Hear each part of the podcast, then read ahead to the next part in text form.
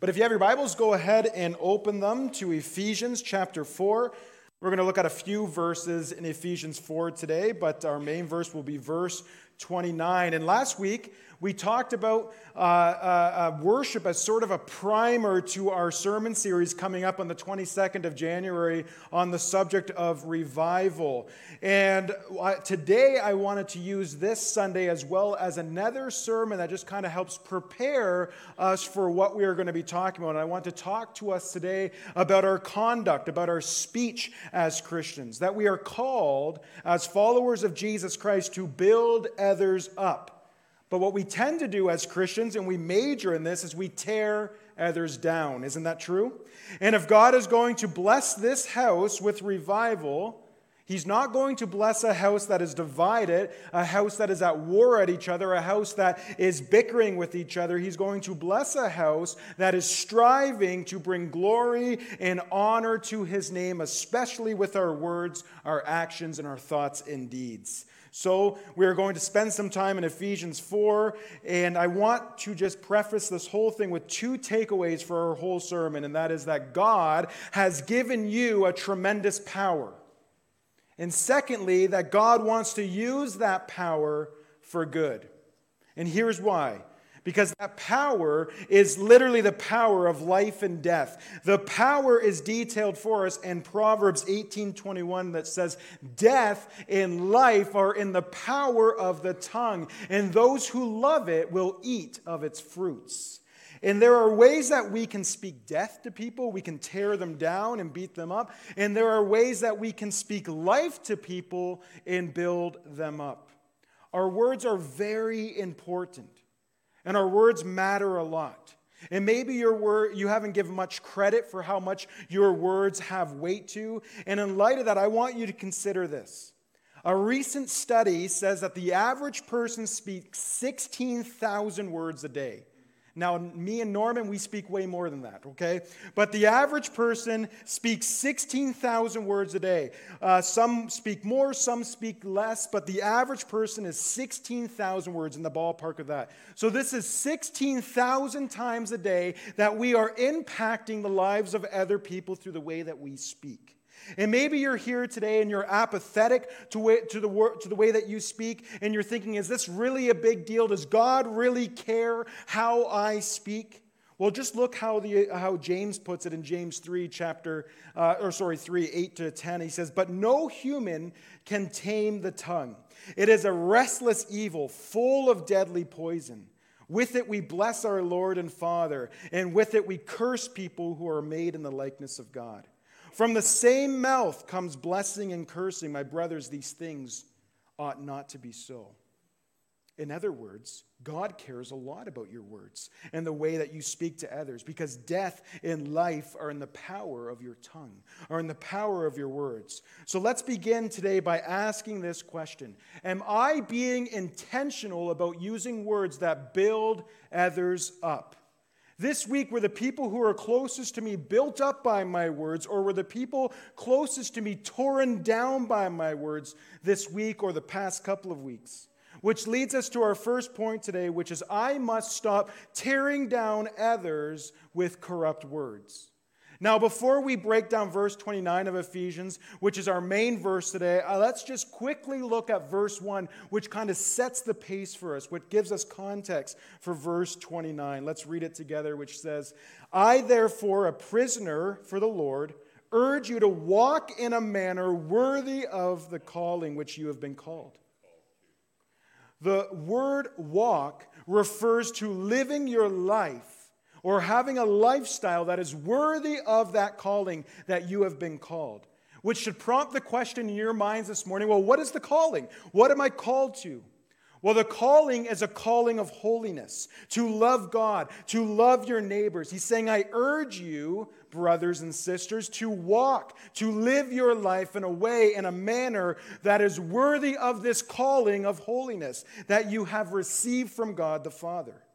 And see, verse, uh, first, uh, or sorry, chapter four is a turning point in Paul's letter to the Ephesians. Because up to this point, from chapters one to three, Paul has been detailing for the Ephesian church the amazing gospel truths that are true for them And what's amazing is they're still true for us today. And here are just some of the truths in order for you to understand the context of verse 29 today. Some of the gospel truths are that God has chosen us before the created world in Ephesians 1 4. Before God created everything, anything, He had already chosen to save you that you would be His own. Another one is that God has ordained that we would be holy and blameless before Him. God is holy, and no one can enter the presence of God unless you are holy. But we are sinful. So, how do we enter into the presence of God? Well, he made a way through Christ Jesus, through his perfect life, death, and resurrection. He made a full payment for your past, present, and future sins. And when you place your faith on him, this is what's amazing all of Jesus' obedience is now accredited to your account. And all of your sins have been washed away, and you have been made holy and blameless, and you enter into the presence of God. Or as Hebrews says, you confidently go before his throne. Another one is God has predestined us for adoption. You are a son and daughter of the living God. You are part of God's family fully. Let that sink in. Isn't that amazing? God has given you his Holy Spirit, Ephesians 1:13. God is not only present with you here today, he also lives inside of you. God lives in you. Isn't that amazing? He loves us with a love, which is the next one, that God loves us perfectly. Meaning, God can't love you any more than He already loves you right now. Okay, God's love is not like my love or your love or your dad's love or anyone else in your life's love that is conditional. That when you rub us the wrong way, our love dries up. God's love is unconditional. You can't make Him love you more. Amen? Like that's something to celebrate, church. You can't make God love you more because He loves you perfectly right now. God has promised to show us the immeasurable riches of His glory. The moment when we step into glory, when we no longer see in part, but we see in whole with, with unveiled faces, we will see the immeasurable grace of God that was upon our lives for how many years we live, and we will worship God like never before that day. It will be a glorious day. So these are just some of the truths that Paul has been communicating to the Ephesian church so far in chapters 1 to 3. But then in verse 4, he turns a corner. And he says, in light of all of that and all these glorious truths, in light of who God is and what God has done in the gospel, in light of what he has promised you, because you believe these things, now go and live a life that is worthy of all that that is worthy of all these promises. Go and worship God the way that you live, including the way that you talk. Ephesians 20, 4 29 says, Let no corrupting talk come out of your mouths. Or, in other words, in light of the gospel, worship God by the way that you talk, by letting no corrupting talk come out of your mouth. So, what is corrupting talk? Well, corrupting talk is just a blanket term in the Bible for any kind of speech that dishonors the Lord. This could include crude language, vulgarness, and any kind of speech that tears anyone down through gossip or what so be, so be whatever it is. That is corrupting talk. And the word corrupting literally means rotten. It's like when you drive up to the garbage dump, you can already smell it coming through your vents. Everything is rotting. It's that jug of milk that's six months past its expiry date, baking in the sun. It's cottage cheese now. Now, sorry if you like cottage cheese, but now it's ruined for you. It's that container in the back of your fridge that anyone, no one knows where it came from, nobody knows what's in it, and everyone's too afraid to open it. But when you do, there's a whole new world living inside of that container. It's rotten. And it's interesting that the word rotten, which is used here for corrupting, is used in the Bible three different ways. It's to describe one. Here's a really nice one. It's a good air freshener rotten fish, rotten fruit, and then Paul uses it for the third time to describe our rotten words. So, what he is saying is like the same way someone, you know, you can pick up an apple that is rotten, it's mushy, the skin's peeling under your touch, it's just nasty. And if you were to take that apple and chuck it at someone, it would hit them and explode all of its nastiness all over them. And in the same way, we as believers can throw our rotten words at people, but it doesn't just hit them on the outside, it hits them on the inside and makes a mess. And that's far more damaging than on the outside. Therefore, Paul says, in light of the gospel, church, worship God by no longer throwing rotten words at people. Or let's bring it to a more fundamental theological level. Worship God by no longer throwing rotten words at fellow image bearers of God who are made in the image of God. Let no corrupting talk come from your mouth. And the question is, why would we ever do that, anyways? Why would we throw rotten words at others? Well, we don't have to be left long in our wondering. Jesus answers it in Luke 6 45. He says, The good person out of the good treasure of his heart produces good, and the evil person out of his evil treasure produces evil. For out of the abundance of his heart, what speaks? His mouth. In other words, whatever is in your heart, it's going to come out of your mouth eventually. So, what we're learning right now, that corrupting talk comes from a corrupted heart. There is no foul smell coming from your refrigerator unless something's rotting in it.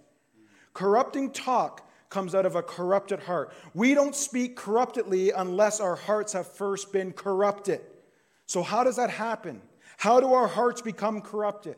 Well, Hebrews 3 12 to 13 gives us that answer. It says, Take care, brothers, lest there be in any of you evil, unbelieving heart, leading you to fall away from the living God. But exhort one another every day as long as it's called today. Every day is called today, right? And that none of you may be hardened by the deceitfulness of sin. So, how is our heart corrupted? By sin, the sin within us. Now, if you are in Christ Jesus, then you have been broken free from that sin. Sin has no longer has any power over you. You are no longer enslaved to sin. Amen. But the problem with sin is that it's still present on this earth. It's still seeking to insert its influence and reign and rule over your life, and he wants to control you. And ultimately, it's seeking to make the heart, your heart, all about self. And when I use the word heart, you have to know I'm not talking about that organ inside of your chest that's pumping blood through your vein, okay? Or through your veins. I'm talking about the biblical use of heart. Look at this slide on the screen. Thank you, Tyler, for putting this together for me. This is the biblical heart. The biblical heart is the mind, the affections, and the will. That is the biblical heart. So, the heart is the place where we do all of our thinking. The heart is the place where we do all of our desiring and all of our emotions. The heart is also the place where we do all of our choosing. It takes all place in the biblical heart. And here's what sin is trying to do sin is trying to seek to influence your thinking. So your thinking is focused all about self instead of being focused on God. Sin seeks to influence our desires so that our, we value self most more than valuing God most. Sin seeks to influence our will so we are committed to self most instead of being committed to God. This is what sin does it seeks to make your heart all about self. And out of a heart that is all about self will flow corrupted words. Why? Because when the heart is corrupted by sin, it starts to focus only on the self. And when we start to look, and then when we start to look to only ourselves, we start to look at other fellow image bearers of God that we are supposed to serve. We start to look at them as existing to serve us. They are here to serve me. And when they don't do that, and when they don't do what we want, what do we do? We get upset. And that's when corrupted words, rotten words eh, start to flow from mouths. That's when we start to gossip about them and tear them down. Because out of a corrupted heart that is all about self flows corrupted words. It's the parent who tears down their child with words because the child isn't doing what the parent wants. It's the child who tears down the parent with words because the parent isn't doing what the child wants. It's the husband who tears down his wife because she is not doing what he wants. And vice versa, it's the wife who tears down the husband because he is not doing what she wants. Or here's one it's the one who is on the customer service phone who tears down the agent on the other line because he's not performing the way that we think he should. It's the man who is driving his car and cursing everyone else because everyone else forgot that he's the best driver and they all suck. Or that's just me, one of the two, I don't know. Corrupted hearts lead to corrupted words. And because my heart is so often influenced by sin, because my heart is so often about self, there are things that I've said to my wife that I deeply regret. There are things that I've said to my son Levi that I deeply regret. There are things that I've said to other people that I deeply regret. And in these moments, the reality is, is that my heart was all about self. When I didn't get what I wanted, corrupted words came from my mouth. And I think I'm safe to assume that I'm not the only one who, ha- who has had that experience in this room, right? So let me ask you this When is it that corrupted words are most likely to come from your mouth? What is the situation that causes those words to come spewing? And when those words do come out of your mouth, who are they usually directed to? Who is most the recipient of your corrupted words? Ask yourself right now is there anything that I need to confess to the Lord today regarding my speech this past week? Is there anyone I need to seek forgiveness from today because of the way I've spoken to them? And all these questions lead me to this question is what do we do with our hearts? Because if our hearts don't change, then our hearts will continue to be all about self. And corrupting words will just keep spewing out of our heart like that. So, how do our hearts change so that our words can change? And this answer is going to sound a little trite at first, but I'm going to flesh it out. All right, our hearts change through believing the gospel again and again and again over weeks, over months, and over an entire life until you are dead. It's believing that Jesus Christ loves you so much that he went to the cross on your behalf, believing that all of your sins, including your corrupted talk, has been paid for through his suffering and through his death. This is how our hearts change by believing again who God is, that he is holy. You see, sin doesn't make you hate God. Sin, what it does is makes you forget the goodness of God. It makes you forget who God is. Look at, uh, to, so I want to encourage you to look at what He has done over your life. Remind yourself what He has promised you in His Word. Preach these truths to yourself, and your heart will begin to change, and it will begin to be influenced by the gospel, which makes you focused on others rather than self. Let's have another look at Hebrews 3 because Hebrews, Hebrews 3 details what we want the opposite of. It says, Take care, brothers, lest there is any of you, uh, uh, uh lest in any of you there's an evil, unbelieving heart leading you to fall away from the living God, but exhort one another every day as long as it's called today, that none of you may be hardened by the deceitfulness of sin. We want the opposite of that, right? Look at the progression of sin in this passage. Sin corrupts the heart, makes the heart unbelieving, which leads us away from God, and then the heart becomes all about self. But we want the opposite of that. We want a believing heart because a believing heart doesn't move away from God, rather, it moves towards God and ultimately comes about God. That's what we want. And God uses a believing heart to change our hearts, our hearts from, from being all about self to all about God. God uses believing as we see on the screen. Believing who God is, believing what He has done, believing what He has promised, believing will influence your thinking. So our focus is on God rather than self.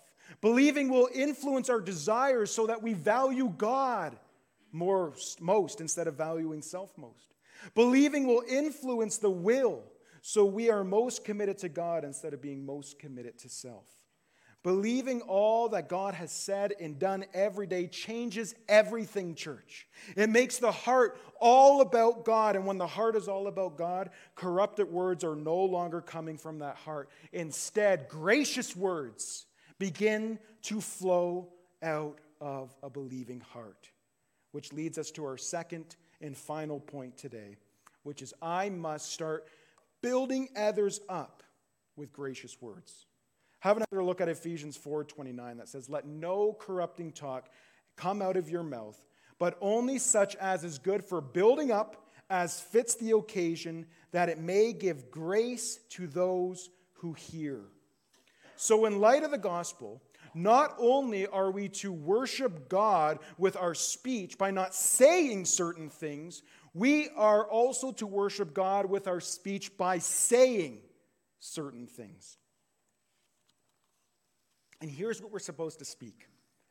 We're supposed to speak gracious words, words that give grace, words that strengthen, words that encourage, words that build up. Here are two examples from the Bible where we see this doing well. The first one is uh, Onesiphorus. I've practiced that name thousands of times, and I probably still butchered it. But look at what Paul says about Onesiphorus. He says, May the Lord grant mercy to the household of Onesiphorus, for he often refreshed me and was not ashamed of my chains. Paul the apostle. Paul, the church planter, preaching the gospel abroad, refreshing so many other people. But we even see the great apostle needed to be refreshed from others. And he's like, that guy, Onesiphorus, he didn't just come into my life once and refresh me. Like, that's great. That would have been nice. But he did that often. He often came into my life and refreshed me. So here's the question for us Would the people we interact the most describe us as refreshing to them? Would they describe you as being refreshing? Or look at the example of Barnabas. In Acts 4:36 it says thus Joseph who was also uh, who was also called by the apostles Barnabas, which means son of encouragement, a Levite, a native of Cyprus. So there's this man in the early church. His name is Joseph, and he's so encouraging to the early church and to the apostles that one day the apostles say, Hey, come here, Joseph. We're not going to call you by your boring name anymore. We're going to call you son of encouragement, Barnabas. Again, Let's ask ourselves this question Would the people that we interact with the most describe us as encouraging? Would they describe you as encouraging? Because here's the truth, church. We are living in a time right now when many, many people are weighed down by discouragement and are in great need of encouragement. And I believe that God wants to use us, that God wants to use you and I to strengthen others, to build them up through the use of our words. And here's what we can this here's how we can do that one way. We can speak the truth of God to their lives, into their lives. Uh, now, uh, uh, now notice in verse 21, uh, 29, again, I don't have it on the screen here, but Paul says, Let no corrupting talk come from your mouths, but only that is such as good for building up. And then notice that little, uh, that little phrase he says, that fits the occasion.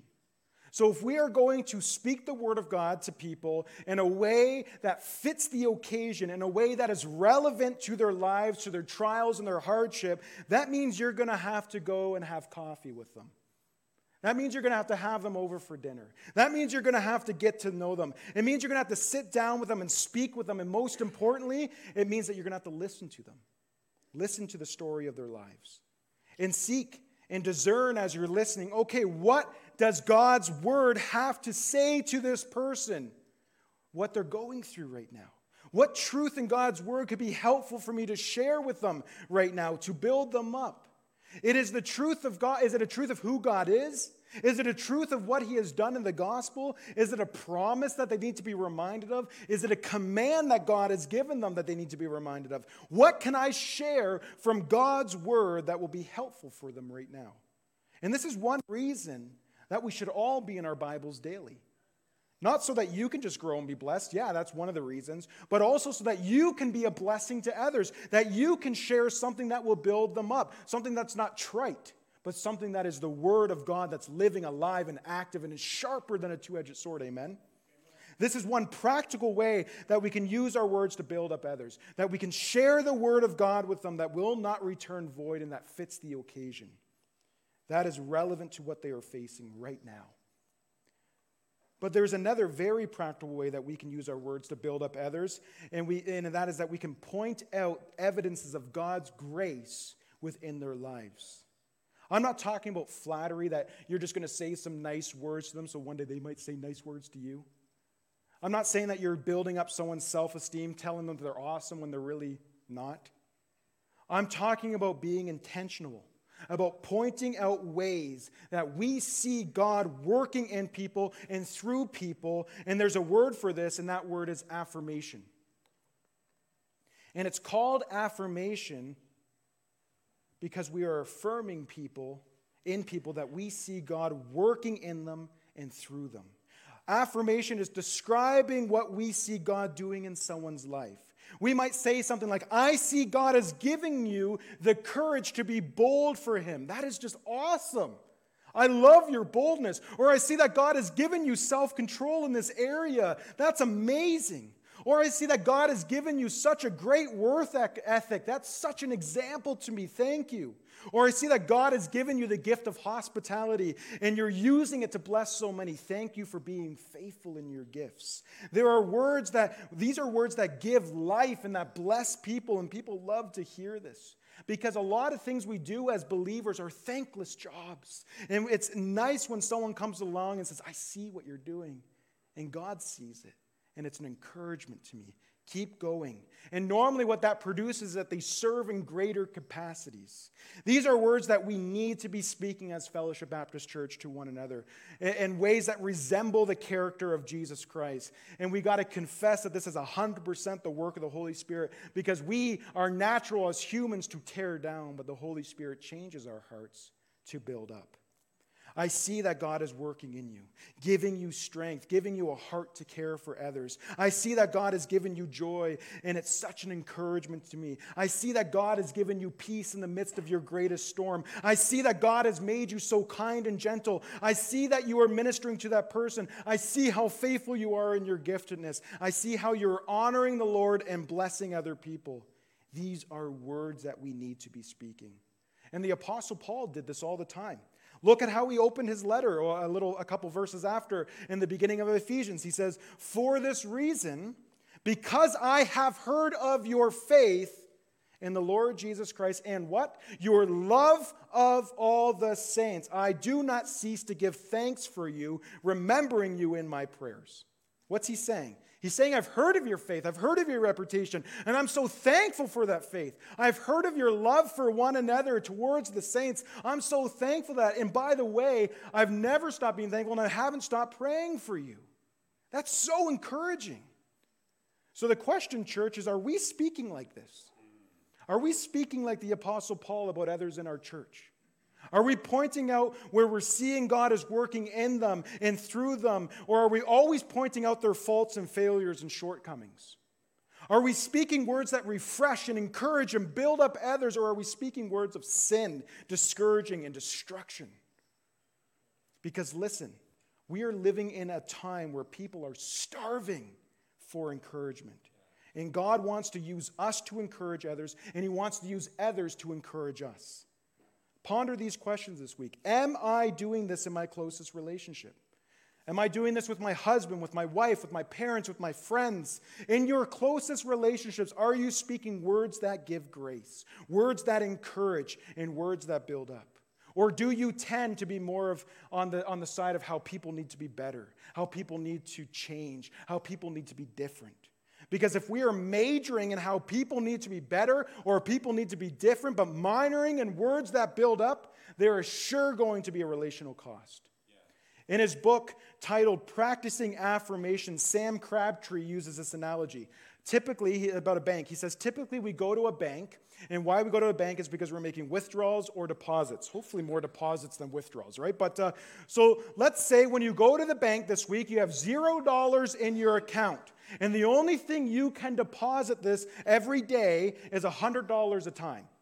That's all you can do. But every time you withdraw, all you can withdraw is $1,000. So let's say you do five of each this coming week. So you make five deposits. How much would that be? 500 bucks. You make five withdrawals. How much would that be? So that would leave us where? Minus 4,500 minus $4,500. So even though you made the same number of deposits and withdrawals, they were for different amounts. So you're in the negative. Likewise, affirming someone, building them up, speaking words of encouragement, pointing out God's graces in their lives, every time we do that is like making a $100 deposit in our relational bank account. But every time we criticize them, correct them, negatively tell them something about themselves, if, if it's true or not, it's like making a $1,000 withdrawal out of that relational bank account. So consider this. If you give someone five affirmations this week and five corrections this week, that might feel totally balanced to you because it's the same number. But we are actually in the relational red rather than the black. because corrections or words that people find discouraging at times tend to hold way more weight and are far more easily remembered than affirmations. So, when we give someone the same number of affirmations and corrections, the relational account will be overdrawn. And then we're going to be confused because we're going to sit down with these people and they're going to say, finally, man, I just find you so discouraging. And you're like, what? Me? Like, I, because all we remember is all the good things we've said to them, but all they remember are the negative things. And that's because the relational account is overdrawn. And when that happens, the person's ears are closed. And when the relational count is overdrawn, that person, that husband, that wife, that child, that friend that we so badly just want to communicate with is no longer listening to you. They have tuned you out. So it doesn't matter how valuable your counsel is, it doesn't matter how true it is or how much they need to hear it, it's not being heard. So we can think of it this way there's nothing you can do to ensure that somebody will listen to your advice. But there is something you can do that will pretty much guarantee that they won't. And that's if you tend to be heavy on the corrections and light on the affirmations. And when we do that, there is a very good chance that they will totally stop listening to you. And this is exactly what's happening in many relationships right now, in many families right now, in many marriages right now, in many churches right now, especially after everything we have gone through for the past two plus years. But by God's grace, things can change. The direction of relationships can change. Relational accounts can move from the red and into the black. Ears can be opened. Bridges can be made into the lives of those that we love. And it can happen if we are intentionally speaking gracious words that build other people up. And maybe you're thinking, well, what about people in my life that don't know Jesus? How can I point out God's evidence in their life? Well, I'm glad you asked. You guys are so keen. Like, I just love your questions. Because everyone is made in the image of God, they will show slivers of God's grace in their life. This is called common grace. I love this quote by John Murray that sums it all up. He says, He grants them gifts, talents, and aptitudes. He stimulates them with interest and purpose to practice of virtues, the pursuance of worthy tasks, and the cultivation of arts and sciences that occupy the time, activity, and energy of men that make for the benefit and civilization of the human race. Now, that's a little wordy, but let me just paraphrase God is working in those who do not know Him in ways that benefit themselves and society. And it all glorifies God. And it encourages people when you point that out. When you say things like, I, I love doing this with non believers, I thank God that He has given you so much strength to work hard. Like when I'm talking with artists, because I'm not artistic at all, I'm like, man, God has just given you such great abilities to draw, to paint, to do whatever it is. I thank God and I appreciate how you treat your family and you take care of them. Just pointing out common grace in their life. Speaking this way will build a relational bridge that one day might be used by the gospel to travel uh, over and be accepted in their lives. And when people feel encouraged by you, they are way more likely to listen to your corrections, be it a believer or non believer. But here's the question you probably have, and I can feel the tension. Does that mean we don't correct anyone? Like if a loved one is running past us to the edge of a cliff, we just yell something encouraging at them, like, hey, nice shoes. right? Obviously, it doesn't mean that. There are times when we must correct others. Love must correct, and it will correct others at times. But at the same time, not everything in life requires a correction. So, how do we know when to correct someone and when not to correct someone? Well, I put together this little chart for you. I can't remember who taught this to me, so I had to build it and figure it out. Um, and you can tell that I built this one and not Tyler. Um, and, and this chart helps us to, to realize how and when we bring someone into correction. We see the two points of access. The one is the importance of the issue, and the second one is how sure I am that I am right right? How sure I am that I'm right. So let's say that the issue is not very important, and I don't think that I, am really light. That, right. That's going to put you about right here, right? Clearly, you're nowhere close to bring correction in a potential conflict. But what if I'm really sure that I'm right, but it's, uh, uh, uh, sorry, I skipped one. But uh, uh, uh, what if the issue is really important, but you're not sure you're right about it? Well, that's going to put you right up here. It's an important issue, but you're not sure you're right. So, really, it's not that worth a conflict because you don't want to put your foot in your mouth if you're wrong. What if the issue is really important, or sorry, what if you're sure that you're really right about this issue, but it's not that important? So you know you're right, but it's not that important of an issue. That's going to put you over here. Again, not worth going into uh, conflict. But what if it's really important and you're really sure that you are right? Well, that's obviously just going to bring you closer and closer to the reality that you are going to have to bring correction. And that correction might bring conflict, but it's worth it because you're sure you're right and it's really important. So there is a time to correct, but not everything in life is a hill to die on. And we need to be discerning and make sure that we are investing in people and building up people. Because the more that we do that, the more credence our corrections will have. They will actually listen to our advice or at least consider it. We should be making multiple hundred dollar deposits into the relational account for when we make that thousand dollar withdrawal. Yeah, we're going to feel it, but there's still lots of equity left in the bank. Which all comes back to this God has given you tremendous power your words matter a lot. And he, has, he is calling us to use our words to build others up.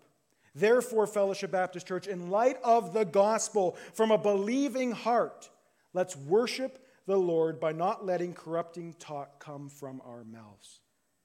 But let's gracious words come from our mouth. Words that are good for building up, that fit the occasion, and that give grace to all that hear. Amen. Let's pray. Father, we thank you, Lord, and we praise you. Father, we thank you that your word gives us correction. And Lord, that your word, it hurts us at times, it stings.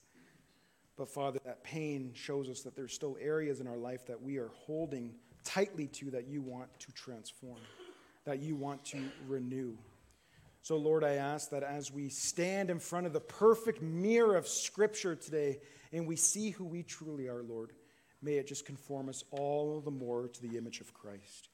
Father, may Fellowship Baptist Church be a house of encouragement. May it be a house that uses words to build others up.